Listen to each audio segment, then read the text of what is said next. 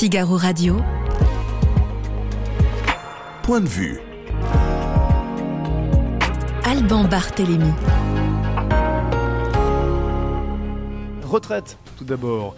Nouveau casse-tête en vue pour le gouvernement. Une proposition d'abrogation est sur la table. Euh, Le politologue Philippe Méchet nous dira ce qu'il en est. Euh, 16 000 pèlerins sur les routes ensuite. Ils ont marché de Paris à Chartres ce week-end. Un record d'affluence. Nous tâcherons de voir ce que cela signifie. Enfin, nous recevrons une musicienne. Claire-Marie Leguet, elle a créé un livre-concert, euh, un concept étonnant, vous verrez ça tout à l'heure sur euh, tous ces sujets. Donnez-nous votre avis aussi sur le Figaro.fr. Je vous relaye en direct. Vous avez le menu? C'est parti pour point de vue.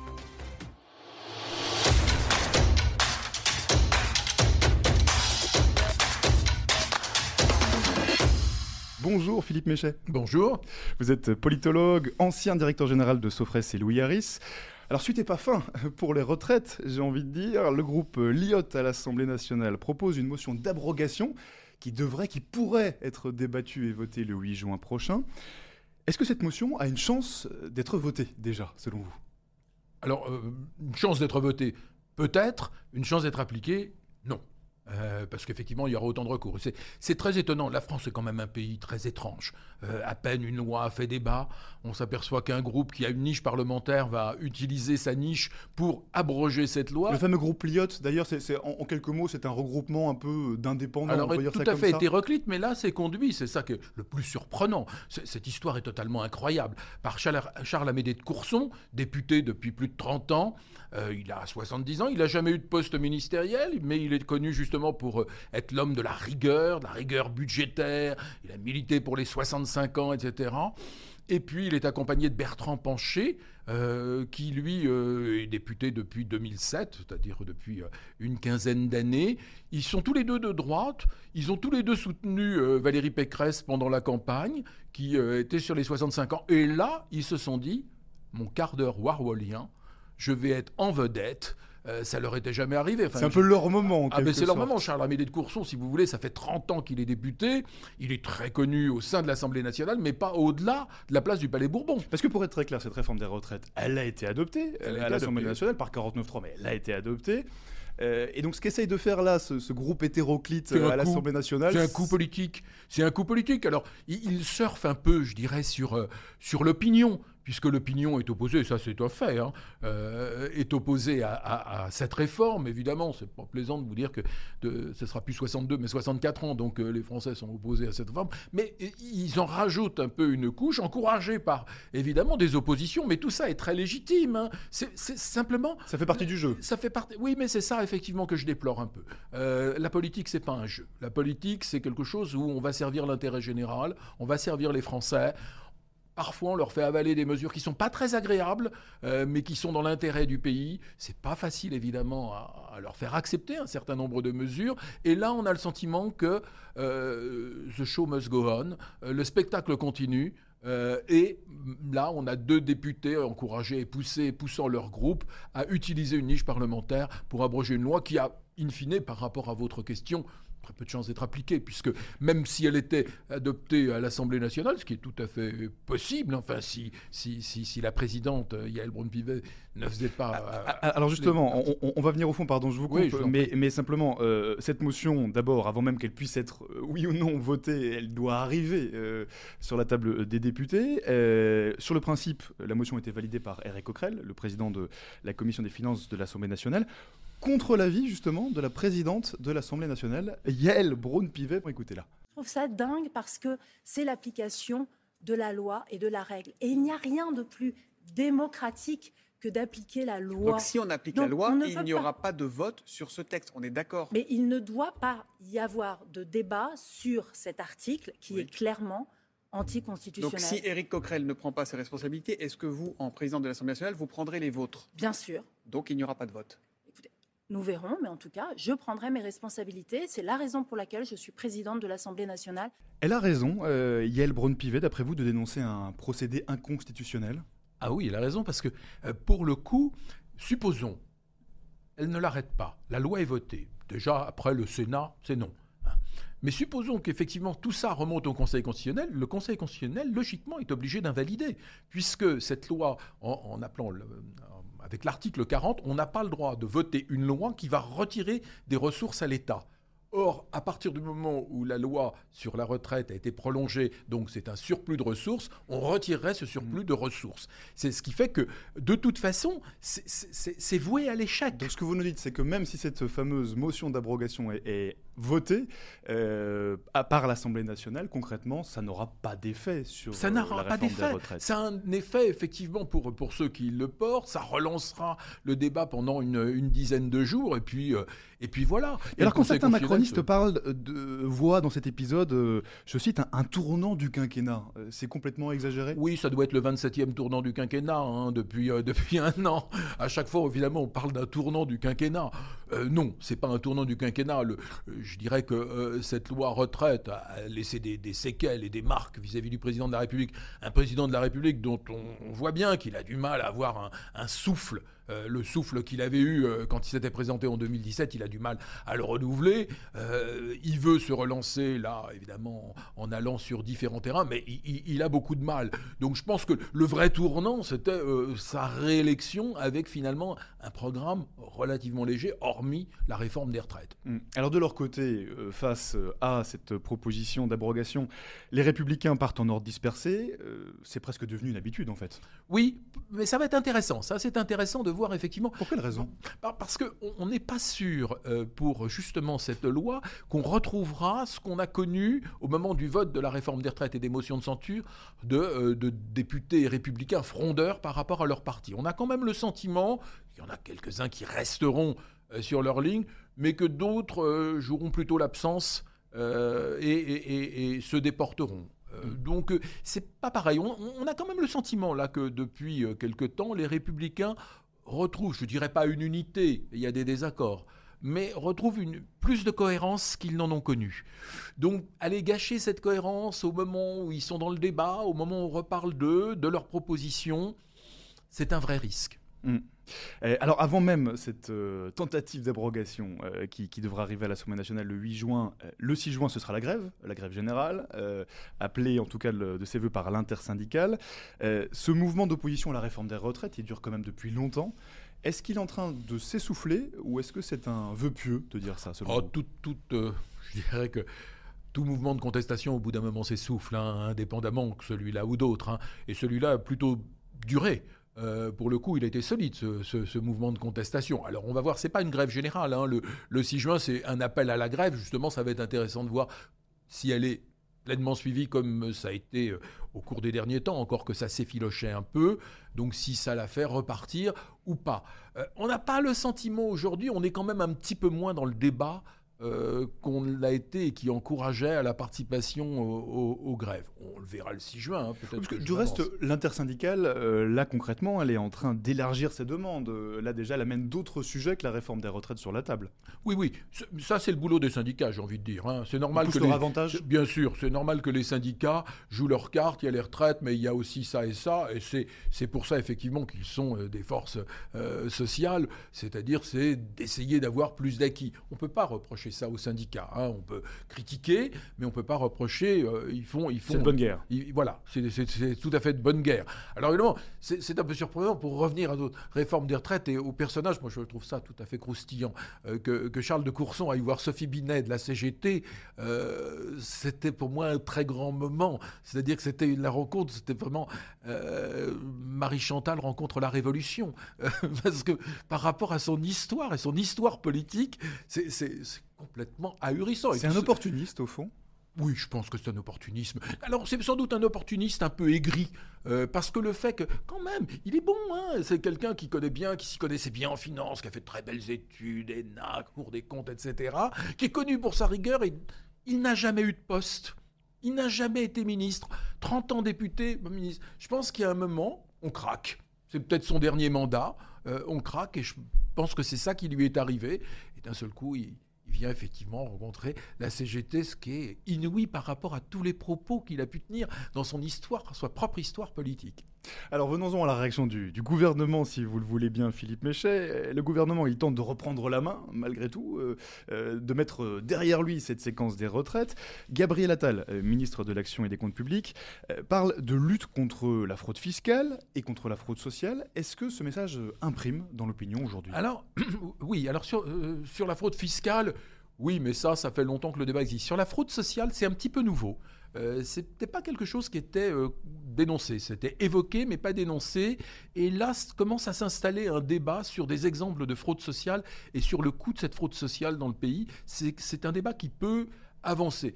Je dis pas on est on est rarement, c'est pas un débat prenant parce que euh, en réalité on ne s'intéresse qu'au sujet qui vous concerne. La retraite, ça concerne tout le monde. Euh, la fraude sociale, si on fraude pas, on se dit c'est pas bien, euh, mais on est quand même beaucoup moins impliqué. Donc c'est moins mobilisateur. C'est moins mobilisateur, absolument. On est plus mobilisé sur des sur des grandes questions. Hein, mais bon, c'est de bonne guerre d'aller lancer des débats. Nicolas Sarkozy avait cette stratégie.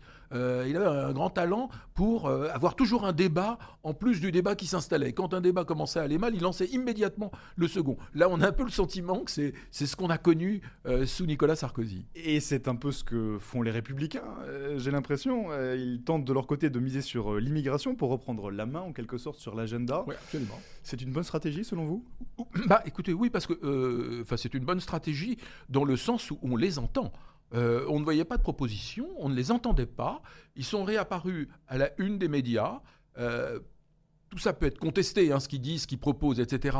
Euh, c'est du domaine du, contestable pour un grand nombre. Et je pense que d'ailleurs, quand ils se calent sur le Danemark, le Danemark, euh, c'est pas la France. Euh, quand je dis c'est pas la France, on est quand même un pays qui a une autre tradition et puis surtout le, Danemark, pardon, qui, a pris des mesures très strictes hein, pour lutter contre l'immigration et contre l'immigration illégale. ce modèle-là, les Républicains aimeraient bien l'apporter en France. Vous estimez que c'est pas réaliste? Bah, j'estime que c'est une situation très compliquée, euh, sans aller dans, le détail. La France, comme l'Allemagne, nous sommes les moteurs de l'Europe. Alors quand le Danemark, la Pologne, la Hongrie dévoient un petit peu par rapport aux règles européennes, bon, malgré tout, ce pas des moteurs euh, de l'Europe.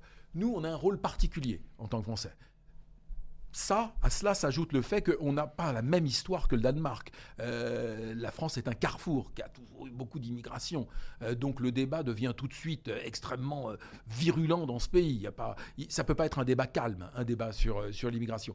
Donc c'est complexe. Et s'ajoute à cela le fait qu'on est dans un contexte politique où, bah, effectivement, le, Rassemblement national a tout à fait raison de dire, euh, mais on le propose depuis longtemps. Donc ils prennent aussi un peu le risque à droite de dire, euh, ils vont aller proposer effectivement des choses qui euh, finalement servent le Rassemblement national. C'est un risque, mais il faut dire qu'enfin, on parle un peu de, la droite. On s'attendait plutôt sur des, questions économiques. Et, aussi, on parle de, l'immigration. Et on parle de l'immigration, oui, oui. Parce que là, il y a une attente des Français. soyons clairs. Hein. Les Français attendent effectivement qu'on leur parle de, l'immigration. Je ne dis pas que les Français seraient d'accord avec toutes les mesures qui sont proposées, encore que quand on lit les enquêtes d'opinion, et je continue de les lire euh, assidûment, euh, la plupart des, des, mesures, même des mesures dures, sont approuvées par l'opinion. Est-ce que ça durerait dans le cadre d'un débat qui, qui s'étirerait? Je ne sais pas.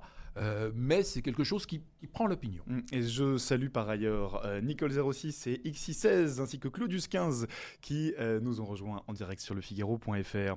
Philippe Machet, je vous parle des Républicains parce que si on dézoome un petit peu, si on regarde au-delà de la France, on parlait du Danemark il y a un instant sur le sujet de l'immigration, mais on voit que la droite revient en force au niveau européen, élection après élection. Oui, il y a une droitisation en Europe. Y compris euh, les pays qui sont à gauche, comme le Danemark justement, des, ce sont des gauches qui reprennent des mesures qui étaient historiquement des mesures de droite. Il y a une droitisation, on l'a vu en Espagne, week-end, hein, puisque euh, le Parti populaire, qui était vraiment dans les décombres euh, depuis assez longtemps, reprend la main. Et la droite euh, a, largement remporté, c'était des élections locales, hein, pour Finalement, la seule, mais ils ont gagné. Presque la seule exception en Europe d'évolution vers la gauche, c'est le Royaume-Uni, mais qui n'est plus dans l'Union européenne, mais pour des raisons, c'est que les conservateurs britanniques sont usés par des, des, années de pouvoir et puis des années aussi un peu ambiguës avec un grand nombre de premiers Et- ministres qui se sont trompés. Et qu'est-ce qui explique le retour de la droite au niveau euh, européen euh, pour vous, Philippe Méchet Alors, je pense C'est quoi la recette? Bah, il y a- je, je pense que d'abord, il y, a- il y a des données psychologiques et par rapport à l'état du monde, euh, il y a le fait, au fond, la gauche, c'est plus l'universalisme, euh, une espèce de- de- de- d'ouverture au monde, etc. Là, il faut protéger les frontières, il faut protéger les pays, et on considère souvent dans l'opinion que bah, la droite est plus protectrice. euh, du point de vue, j'entends, euh, de, de l'identité, euh, des frontières, etc., que la gauche qui, elle, est plus protectrice du point de vue social. Mais aujourd'hui, on est plus dans un cadre, je dirais, de protection, euh, et, la droite a plus cette image de protéger le pays euh, avec des valeurs où elle va, euh, elle va par exemple, la droite va plus facilement soutenir la police, l'armée qu'on ne trouve à gauche. Bah, c'est ça aujourd'hui, évidemment. euh, on se dit il y a du désordre, il faut la police. euh, il y a des risques de guerre, il faut l'armée. Donc on est dans un moment, je dirais, qui, qui favorise beaucoup plus la droite que la gauche. Et de cela, bien sûr, les républicains, la droite française pourraient peut-être aussi s'inspirer, potentiellement, pour avoir le même succès que leurs homologues européens. Merci beaucoup, en tout cas, Philippe Méchet. Je rappelle Merci. que vous êtes politologue, ancien directeur général de Sofres et Louis Harris. Merci. Figaro Radio. Point de vue. Alban Barthélémy. Nous allons parler du pèlerinage de Chartres à présent. 16 000 pèlerins sur les routes ce week-end. Ils ont marché, ils ont marché de Paris jusque Chartres exactement. Euh, 16 000 pèlerins, c'est un record d'affluence. Et parmi ces pèlerins, un certain euh, Max Gazzini. Un univers merveilleux, je dois dire, et, et ça fait plaisir aussi que les catholiques se réveillent un petit peu là. Et on est toujours là, quoi. En gros, c'est ça, on est toujours là. On n'est pas mort, on n'a pas disparu. Et en plus, là, ce qui est incroyable, c'est que la plupart des gens qui participent au pèlerinage aiment bien la forme traditionnelle de la messe, et qui est un peu vilipendée, vous le savez, par, par le pape. Et c'est dommage d'ailleurs, parce que je comprends pas pourquoi. Euh, si les gens préfèrent payer comme ça, déjà il y a de moins en moins de gens qui pratiquent. Si en plus on embête ceux qui pratiquent, je trouve ça vraiment euh, incompréhensible. C'est un très vieux pèlerinage qui remonte au Moyen Âge, qui a été réactivé euh, euh, il y a quelques années, quoi. Donc, euh, mais c'est une vieille tradition le pèlerinage de Chartres. C'est pas une invention. euh, et, et donc, euh, lorsque vous le faites, vous savez, vous marchez et vous voyez au loin la cathédrale, puisqu'elle est en hauteur, la cathédrale de Chartres. Et vous voyez, et, et vous vous approchez, on n'arrive jamais à arriver parce que euh, elle est toujours euh, lointaine et un peu magique. C'est magique lors- lorsqu'on marche dans les plaines là et qu'on voit ce, ce clocher là. C'est quelque chose de. J'ai toujours moi ce souvenir. Et c'était Max Guazzini qui revenait des routes de Chartres. Euh, bonjour Jean-Marie Guénois. Bonjour. Alors notre sujet, nous allons parler du pèlerinage, du pèlerinage de Chartres et on va se demander pourquoi un tel succès pour ce pèlerinage. Euh, alors nos lecteurs vous connaissent bien, vous êtes grand reporter en charge de la religion au Figaro. Le pèlerinage de Chartres vient de s'achever, je le disais, 16 000 pèlerins, euh, c'est un record d'affluence. Euh, Les organisateurs ont même dû fermer les inscriptions, je crois que ça n'était jamais arrivé. Et Qu'est-ce que ça dit sur euh, l'état de l'Église de France? Ça dit que ça répond d'abord à un vide, parce qu'il y a eu, il y a beaucoup de pèlerinages à Chartres, une vieille tradition, on vient de l'entendre. Il y avait un pèlerinage étudiant, par exemple, organisé par le diocèse de Paris, qui n'existe plus aujourd'hui. C'est-à-dire qu'il n'y a plus assez d'étudiants catholiques dans les aumôneries euh, d'université pour lancer une telle dynamique. Donc il y a un effet de, de vide par rapport à ce qu'on appelle la piété populaire, c'est-à-dire tout simplement euh, marcher parfois avec ses pieds, très simplement prier tel que l'on est et marquer aussi publiquement une appartenance. Et ça, l'Église peut-être euh, officielle n'ose plus trop le faire, alors que l'Église, disons, qui se recommande de la tradition, n'a aucun problème avec cela. Mm.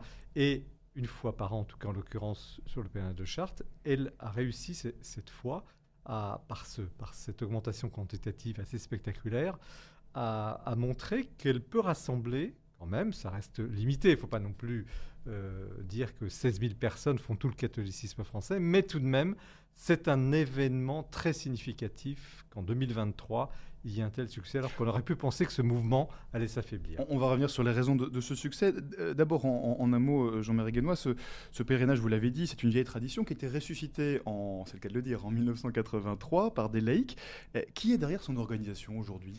Alors, c'est une association, euh, notamment de chrétienté, qui est spirituellement liée avec la fraternité Saint-Pierre. Donc, ce sont des traditionalistes, hein, on, doit les appeler comme ça, ce ne sont pas des intégristes, ce ne sont pas des lefévristes, c'est des gens qui, quand Monseigneur Lefebvre a ordonné des évêques en 1988 en désaccord avec Rome, ont choisi de ne pas suivre Monseigneur Lefebvre, ont choisi de rester fidèles à Rome. Ça, c'est très important à Donc, ils sont fidèles à Rome et au pape François. Ils sont fidèles à Rome et au pape François. Mais ils sont aussi fidèles à la messe, euh, selon l'ancien missel, celui de Jean 23, donc daté de 1962, avant le Concile Vatican II, la messe dite en latin, même s'il faut la nuancer, mais voilà, pour simplifier, c'est ça.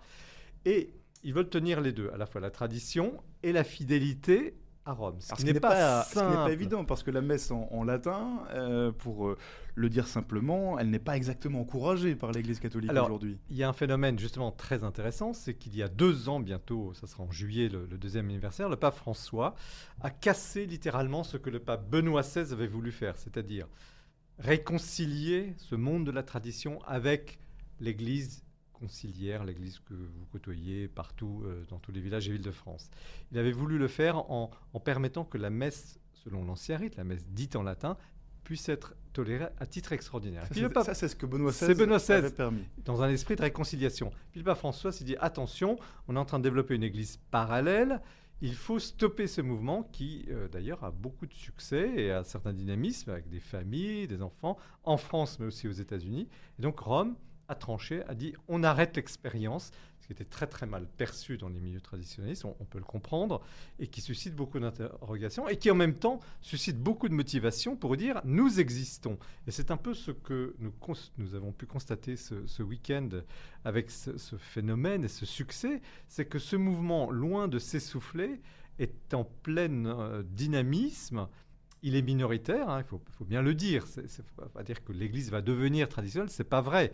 Mais il tient sa place et il est surtout composé de beaucoup de jeunes, puisque l'âge moyen était de 20 ans, 21 euh, une année et demie. Et vous avez rencontré, et vous avez rencontré, vous avez rencontré pardon, euh, beaucoup de ces jeunes, Jean-Marie Guénois. Je vais y venir dans un instant, mais, mais, mais d'abord, vous, l'avez dit, euh, la messe en latin, ce rite, il n'est pas du tout encouragé, voire il est découragé aujourd'hui par l'Église catholique et par le pape François. Donc, ce pèlerinage de Chartres, c'est un succès. il mobilise énormément de croyants, de croyants très jeunes. On va y venir, mais est-ce que il va continuer à être autorisé ce pèlerinage de Chartres concrètement Est-ce que ce n'est pas la dernière avant extinction des feux? Pas du tout, parce que c'est pas. Attention, c'est un pèlerinage qui est bien sûr porté par une association traditionnaliste, mais qui est quand même en lien avec l'Église catholique. Euh, par exemple, euh, Monseigneur Rouget, pour ne pas nommer, euh, évêque de Nanterre, a salué les pèlerins, comme il le fait chaque année. Ils ont été accueillis par l'évêque de Chartres, Monseigneur Christori. Donc, ils ne sont pas aux marges, ils ne sont pas rejetés par l'Église, il faut faire très attention.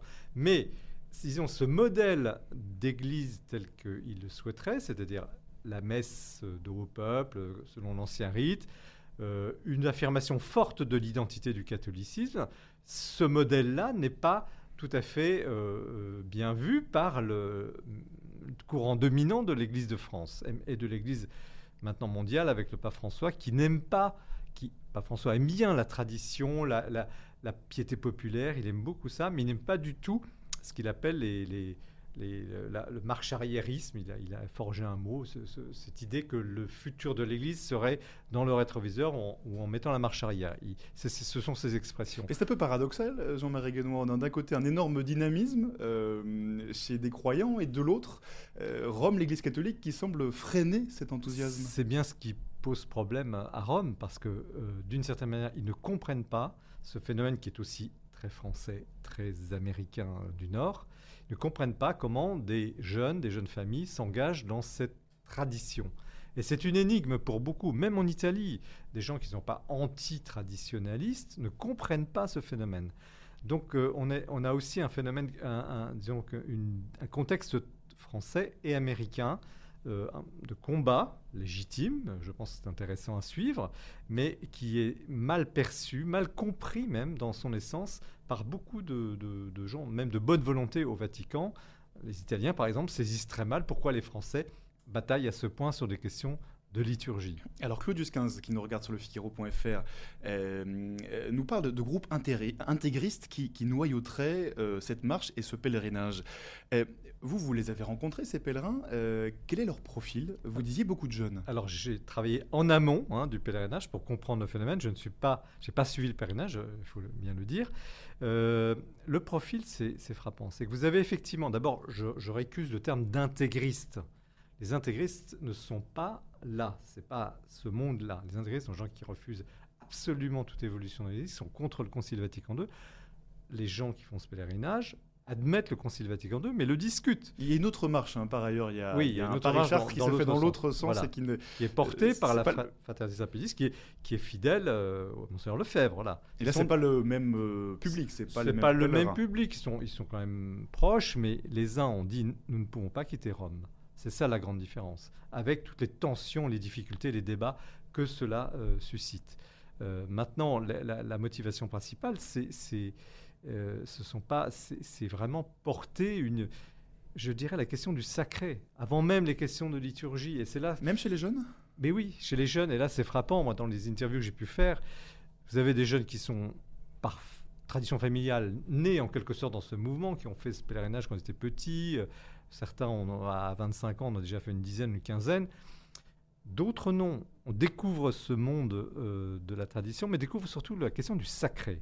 Et c'est ça, à mon avis, qui est la clé euh, gagnante de ce mouvement, parce que l'Église, dans son ensemble, a un peu négligé le fait que, effectivement, quand on entre dans une religion, quand on veut prier, quelle que soit sa religion, mais très particulièrement dans, dans le catholicisme, on a besoin de sacré. Les gens ont besoin de sacré. Et l'Église a un petit peu mis sous le boisseau cet aspect mystère, sacré, que justement la messe selon l'ancien rite, ou même la messe actuelle, quand elle est célébrée avec dignité et, sens précisément du sacré, attire. Et ça, on a fait une, religion peut-être trop, euh, je dirais, euh, un peu trop aseptisée, qui ne cadre plus aujourd'hui. Trop intellectuel, peut-être? Pas, non, parce qu'il y, a de la recherche et il y a du débat euh, dans, tout, dans, tout, dans toutes les sensibilités. Mais la question aujourd'hui, vous êtes dans un monde très technologique, vous êtes dans un monde où les religions n'ont plus aucune importance, ou au contraire, certaines prennent plus d'importance que d'autres. Et vous pouvez vous dire, mais au fond, quelle est mon identité Si j'ai envie de, de prier, où dois-je aller?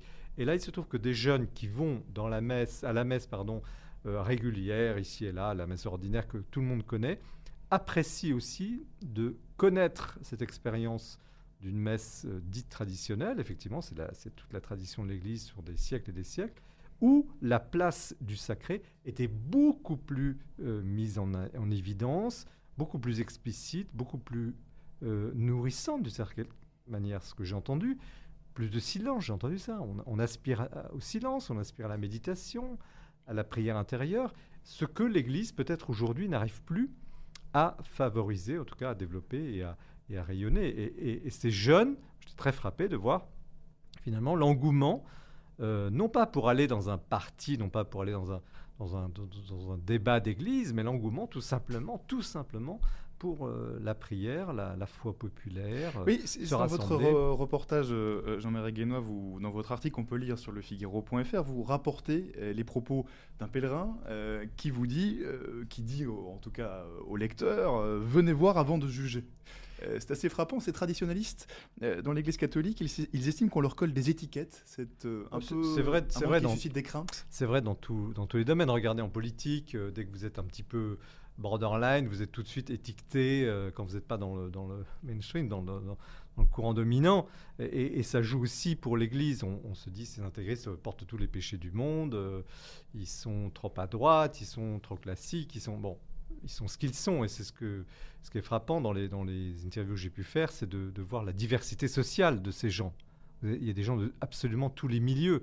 Et c'est d'ailleurs un peu l'honneur de l'Église de ne pas s'adresser seulement à une classe euh, que l'on dirait bourgeoise, de droite, etc., catholique de toujours. Non, il y a effectivement des gens comme ça, mais il y a beaucoup de, gens, je dirais, sans aucun mépris ni jugement, simples, qui, qui sont des gens de tous les jours, de tous les milieux sociaux, qui aspirent non pas à un combat, mais qui aspirent à retrouver mm. euh, Dieu, la question de Dieu, le sens de Dieu. C'est aussi simple que ça.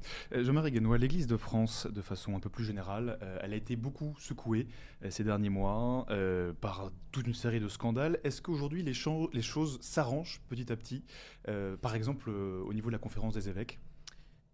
C'est une question difficile parce que vous avez à la fois une gestion de crise, une sortie de crise, et ce n'est pas terminé parce qu'après les affaires de pédocriminalité, c'est-à-dire l'agression par des, une minorité de prêtres, de jeunes adolescents et pire, de jeunes enfants, arrivent maintenant les scandales touchant des agressions d'adultes, des agressions de femmes, de religieuses. Donc euh, l'Église n'est pas sortie de l'auberge avec tous ces, problèmes. C'est pas encore terminé. terminé.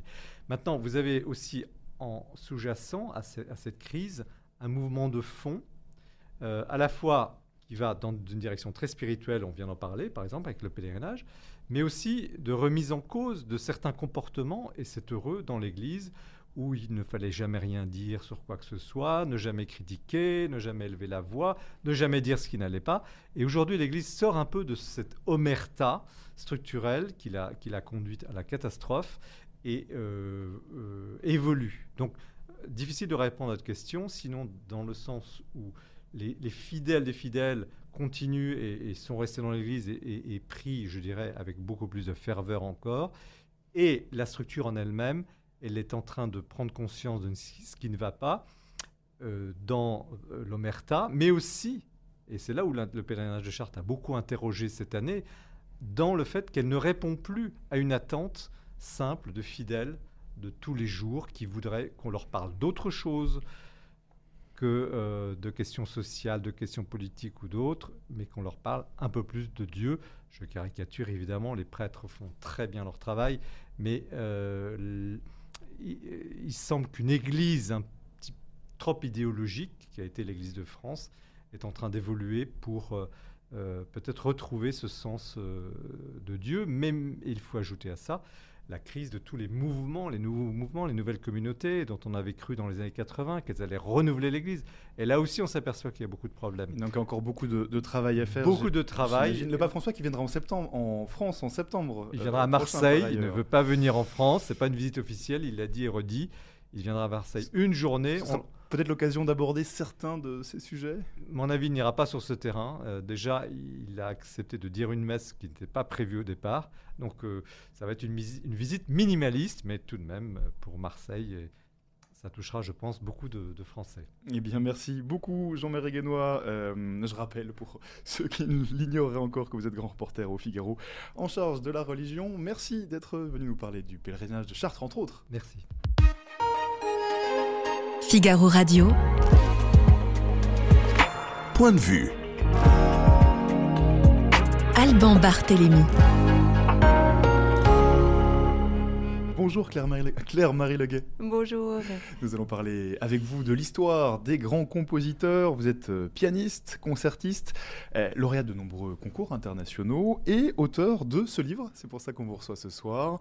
Euh, ça s'appelle C'est la nuit qu'il est beau de croire à la lumière, comment la musique peut éclairer votre vie. C'est publié euh, chez Flammarion.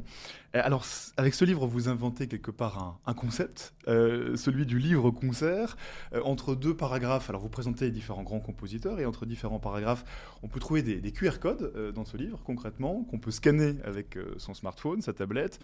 Et ça nous emmène vers des vidéos YouTube où on peut entendre, du coup, les morceaux dont vous parlez dans votre livre. Question simple pour démarrer, Claire-Marie Leguet, est-ce qu'il n'aurait pas été plus simple de directement passer par un format audio? Euh, bah, dans le cadre d'un livre, il y a aussi le travail d'écriture. Pourquoi un livre spécifiquement? Euh, vous, vous êtes pianiste, vous donnez des concerts, la musique c'est quelque chose qui s'écoute plutôt. Euh, pourquoi avez-vous eu le besoin, ressenti le besoin de passer par le format du livre? Alors, Peut-être parce que la relation au temps est différente. Un livre s'inscrit dans le temps, un concert se déroule, commence et se termine euh, sans pouvoir euh, y revenir. Enfin, voilà, il se, déroule d'une traite. Euh, un livre s'écrit dans le temps et un livre est aussi une autre façon d'ouvrir la porte au public qui voudrait accéder à la musique et parfois n'ose peut-être pas. et donc, c'est une, comme l'écrit Eric Orsena dans la préface, je tends la main vers le lecteur, vers le pour lui donner accès, je l'espère, au royaume de la musique et à ce que la musique peut nous apporter. Mm. Euh, vous avez déjà fait par ailleurs dans votre carrière des, spectacles commentés où vous vous arrêtiez euh, durant euh, ou après l'interprétation d'un morceau pour expliquer ce que le public venait d'entendre? Oui, alors je rejoins un peu votre question précédente, c'est-à-dire que ce qui m'intéresse, c'est que la musique soit au cœur à la fois de ce que je peux exprimer par l'écriture, par bien sûr au cœur des concerts, et euh, l'idée est de trouver les mots, le moins de mots possible, j'ai envie de dire, pour euh, euh, s'approcher au plus près euh, de ce qu'est la musique. C'est vraiment cette recherche-là d'écriture, c'est de, nous permettre d'entrer dans l'écoute de la musique. On a l'habitude, quand on va au musée, d'avoir une visite guidée. On vous explique le premier plan, le deuxième plan, les circonstances de l'œuvre. On a moins souvent cette, cette, démarche-là avec la musique, et c'est vraiment cette idée. C'est-à-dire quand on, a, on connaît la richesse, l'étendue du choix musical à travers les siècles, peut-être qu'on peut se dire, mais par quoi, par quoi je vais commencer, etc. Là, il s'agit de mon deuxième livre. J'avais précédemment chez Flammarion écrit euh, La vie est plus belle en musique. Et c'est aussi cette démarche de se dire, voilà, à travers mon expérience de musicienne, j'invite le lecteur à découvrir ce que c'est que d'être pianiste, euh, ce qu'était la vie des compositeurs, comment ils ont dépassé euh, les difficultés de la vie, comment ils ont euh, transcendé finalement toutes les questions qui se, qui se posent à nous. Oui, vous nous embarquez avec cinq compositeurs précisément, Mozart, Bach, Liszt, Mahler et Rachmaninoff. Pourquoi spécifiquement ces cinq-là? Ce sont cinq compositeurs qui vous touchent particulièrement? Oui, absolument. Et puis parce qu'ils correspondent à cette, cette recherche de lumière dont le titre emprunté à Edmond Rostand, C'est la nuit qu'il est beau de croire à la lumière, euh, comment chacun euh, a pu m'aider justement à, traverser certaines, certaines choses. Alors, euh, Mozart, euh, avec un éclairage particulier hein, que je donne à, chacun de ces cinq compositeurs, Mozart est la joie, la joie toujours présente, la joie au-delà de tout, la joie au-delà euh, des séparations qu'il a pu vivre, des voyages incessants de sa vie, de la maladie, il était très souvent malade, des difficultés qu'il a eues aussi à exister après sa phase d'enfant, d'enfant génial, et donc toutes les résonances que ça peut avoir dans notre vie. Après l'équilibre que Bach nous apporte à travers sa musique, l'amour toujours présent, Renaud Capuçon parlait justement euh, dans la musique de, de, l'amour que la musique transmet et celui euh, euh, que transmet Liszt à travers sa musique. Ils ont souvent des vies étonnantes, ces grands compositeurs. Par ailleurs, Liszt, par exemple, vous, vous racontez qu'il a eu trois vies en une, une pour Dieu, une pour les femmes et une pour le piano. Absolument. Ils ont, ils ont des vies fascinantes, extrêmement pleines. ils ont tous en commun d'être très emprunt, imprégné de l'enfance. On sent que l'éducation, le choix des parents, le talent, bien sûr, le génie et le travail euh, sont vraiment des, éléments communs.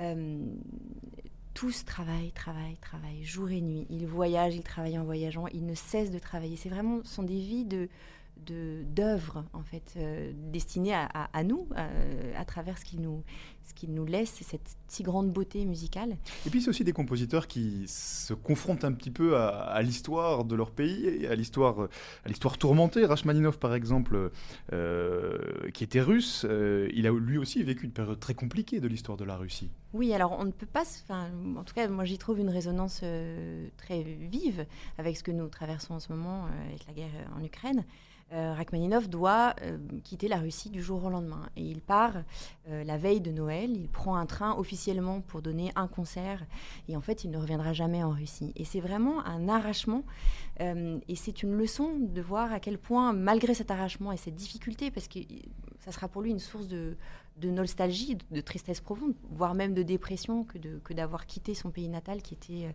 euh, tout pour lui. Il était très attaché à la terre, il, était, il avait une propriété terrienne euh, et, qui, comptait vraiment énormément, beaucoup, euh, énormément pour lui. Et voilà, il, émigre aux États-Unis, il y a cette, ce déracinement profond. Et malgré ça, il fait une carrière de pianiste phénoménale. il est adoré aux États-Unis, il voyage, il sillonne les États-Unis. Et, et c'est une leçon d'énergie, de passion, qui peut être un exemple pour chacun de nous. Mm. Vous racontez aussi, Claire-Marie Leguet, dans votre livre, vous racontez entre les chapitres, de quelle façon vous, en tant que pianiste, vous vous imprégnez de l'œuvre de ces grands compositeurs.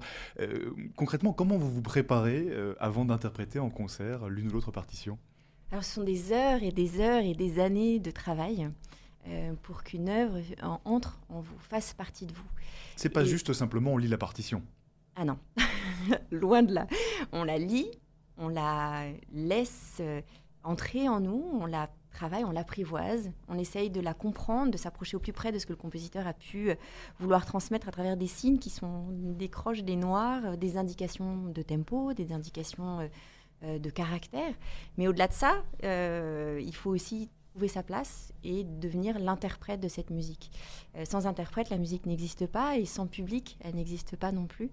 Euh, et tout ce que l'on prépare en tant qu'interprète se destine à celui qui va, qui va écouter. Hum, alors ce n'est pas vous qui interprétez tous les morceaux qu'on retrouve sur les liens YouTube. Loin de là. Euh, comment est-ce que vous avez choisi ces interprétations? Alors déjà, justement parce qu'elles étaient présentes sur YouTube et qu'il n'y avait pas de problème de droit et que ça permettait à chacun d'y accéder et, je l'espère d'y accéder longtemps à travers ces QR codes dont on parlait tout à l'heure et qui nous relient au sujet dont, dont, je parle dans le livre. Donc concrètement, vous êtes en train de parler d'un morceau dans le livre, on a un QR code et on peut les scanner pour l'écouter. Hein, voilà, et j'essaye de parler non seulement du morceau, mais de ce que traverse le compositeur au moment où il l'écrit et de ce que nous, nous pouvons y trouver comme résonance dans notre vie.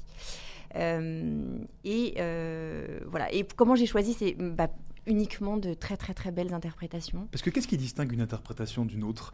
Euh, Qu'est-ce qui lui donne une profondeur? Vous faites référence dans votre livre à cette fameuse profondeur. Oui, alors justement, je pense que la réponse ça appartient à chacun.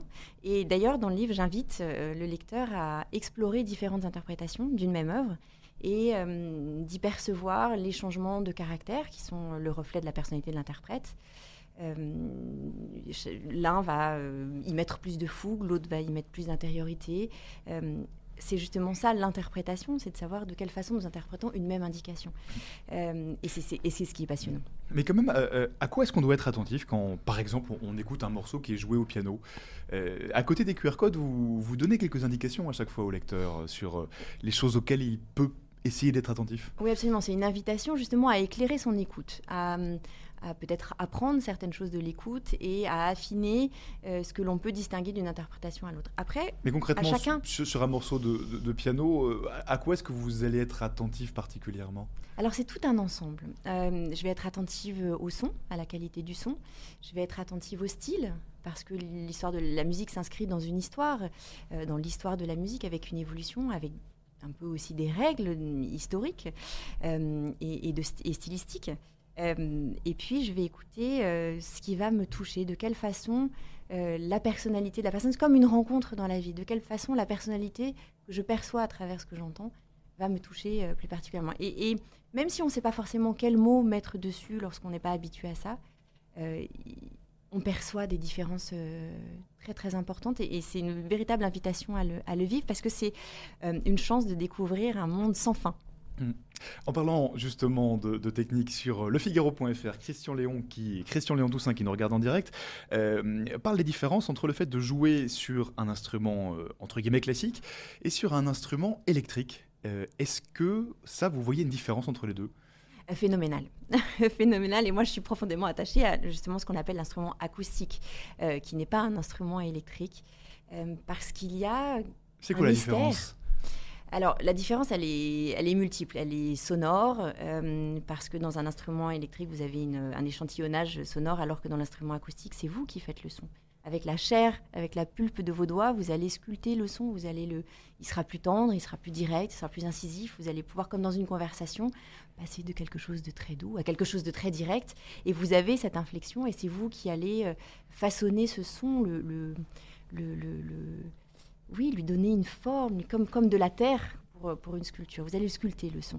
Ça, c'est euh, pour les instruments acoustiques, euh, oui, classiques. Absolument. Et cette sensation-là, vous ne la retrouvez pas dans les instruments électriques, électroniques?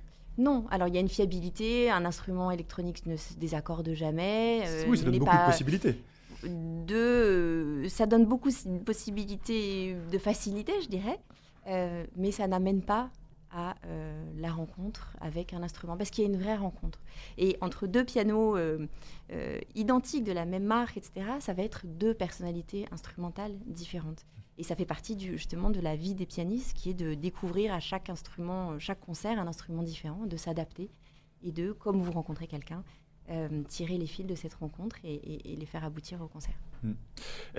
Claire-Marie Leguet, votre livre, c'est un peu une façon de parler de la musique, un peu une façon de transmettre. Est-ce que la question de la transmission, c'est quelque chose qui est important pour vous? C'est une chose fondamentale. Euh, j'œuvre beaucoup pour la transmission auprès du jeune public. J'ai mené de nombreux projets. Je suis directrice artistique du Festival international de musique de Dinard, où là aussi, j'essaye de tisser des liens, euh, soit vers le public empêché, auprès des scolaires, auprès du lycée hôtelier notamment, euh, très très bon lycée à Dinard, et puis avec le public dans la programmation sous diverses formes, en tissant des liens entre justement musique et littérature, musique et danse, et en donnant au public musique et cinéma. On va ouvrir le, le festival avec un un, concert sur la thématique des musiques de films. Euh, Qu'est-ce qui vous passionne tellement dans cette question de, de la transmission? Euh, C'est la transmission d'une passion. Euh, souvent, on a un petit peu l'impression que la musique classique, comme beaucoup de, belles choses dans les arts, bah, de plus en plus sont un peu, un peu réservées à une élite et que finalement beaucoup de gens n'y ont pas accès. Qu'est-ce qui vous intéresse tellement dans la transmission? C'est de partager cette chance que j'ai eue de découvrir cet univers infini et un univers de beauté. Euh, un univers dans lequel on peut mm, puiser de la tendresse, de l'espoir, euh, de la violence aussi, mais une violence qui, une violence positive, j'ai envie de dire, une violence qui, qui donne une liberté de, parole, une liberté de choix, euh, une liberté d'expression, la liberté de pouvoir s'émouvoir sur quelque chose de triste, euh, la liberté de s'autoriser à pleurer, de s'autoriser à rêver, de s'autoriser à imaginer. Et, c'est ça la musique classique, en fait. C'est, euh, elle entre en nous et elle révèle des choses de nous. Et j'ai eu cette chance-là, moi, de pouvoir euh, vivre cette expérience. Vous avez démarré très, très jeune, le piano. Oui, en fait, les musiciens professionnels démarrent très tôt et très vite passent beaucoup d'heures sur leur instrument. Quand j'avais 8 ans, je travaillais 3 heures par jour mon piano. Euh, j'ai commencé à 4 ans et, c'est un cheminement extrêmement exigeant, comme, comme pour les sportifs de haut niveau. On dit souvent que le piano, c'est un des instruments les plus difficiles à jouer. Est-ce que vous partagez cet avis? Les plus exigeants en tout cas oui, je pense que ça fait partie des instruments les plus exigeants, notamment parce que son répertoire est immense. Vous savez, c'est un instrument pour lequel tous les compositeurs ont écrit depuis euh, Bach. Alors, il écrivait pour le clavecin et l'orgue, mais on, joue ses œuvres au piano jusqu'à aujourd'hui. Et, euh, donc, c'est un voilà, il faudrait plusieurs vies pour jouer tout ce qui est écrit pour le piano. Euh, Claire-Marie Leguet, dans votre livre, euh, on, l'a dit un petit peu, vous plongez dans l'histoire de ces grands compositeurs, Litz, euh, Rachmaninoff, on, les a évoqués. Est-ce que dans leur parcours, vous avez un petit peu retrouvé des éléments de votre propre parcours? Oui, on en parle un tout petit peu tout à l'heure, cette enfance dédiée à la musique, le fait que la musique est là tout le temps, tout le temps, tout le temps. En fait, ce c'est pas un métier, c'est pas une, une occupation, c'est pas un, une distraction ou un loisir, c'est ça fait partie de, de nous. En fait, ça fait partie de notre façon de penser, de notre façon de percevoir les choses, et toujours en le tournant vers ce que ça va ce que ça va pouvoir apporter au public. Et euh, alors les compositeurs, bien sûr, en écrivant, sont en permanence euh, dans la projection de, la musique qui va être donnée. Euh, l'interprète aussi, il prépare un concert dans la projection du, concert. Et, quand j'écris, comme comme c'est le cas pour ce livre, c'est la même chose. En fait, la démarche d'écriture est la même qui est de se projeter dans la lecture de celui qui va recevoir ces pages et qui va, de quelle façon je vais pouvoir l'amener à la musique. Il y a une grande différence entre un, interprète et un compositeur euh, de, musique euh, en termes d'approche euh, de, la musique, en termes de travail. Oui, alors certains compositeurs, alors parmi ceux dont je parle, Liszt notamment et Mozart, certains compositeurs sont eux-mêmes instrumentistes. Liszt encore plus, Liszt et Rachmaninoff sont deux pianistes exceptionnels. Euh, et donc écrivent majoritairement pour le piano leur instrument. Euh, mais je crois que chez le compositeur, d'abord la grande différence c'est la création, le fait que la musique euh, vient d'eux, elle vient d'eux ou, d'ailleurs, en tout cas elle passe à travers eux, et, mais elle reste silencieuse si elle n'est pas jouée, en dehors de ceux dont je parlais qui sont, eux-mêmes interprètes. C'est une, différence fondamentale, alors que l'interprète reçoit cette partition, reçoit un texte, il va euh, l'assimiler et va le, transcrire. Mm. Euh, vous, vous interprétez euh, surtout, vous transmettez aussi beaucoup, Claire-Marie Laguet, avec ce livre, à travers vos concerts. Vous donnez des cours aussi, je crois. Oui, j'enseigne au Conservatoire de Paris. vous ne composez pas? Non, je ne compose pas. C'est jamais quelque chose qui vous a intéressé C'est-à-dire que je suis confrontée à de tels génies que je sens que je n'ai pas du tout voilà, cette, cette capacité, ce don et ce talent. Et cette, Alors je pense que l'écriture est aussi pour moi une forme de, de- création en fait, qui peut se rapprocher de, la composition d'une autre, d'une autre manière. Eh bien, merci beaucoup Claire-Marie Leguet. Euh, je rappelle le titre euh, de votre livre. Ça s'appelle C'est la nuit qu'il est beau de croire à la lumière. Comment la musique peut éclairer votre vie. C'est publié euh, chez Flammarion. Un livre donc avec l'histoire de grands compositeurs, de la façon dont on peut appréhender leur musique et avec des QR codes pour aller écouter en plus la musique à côté de la lecture. Merci beaucoup Claire-Marie Leguet.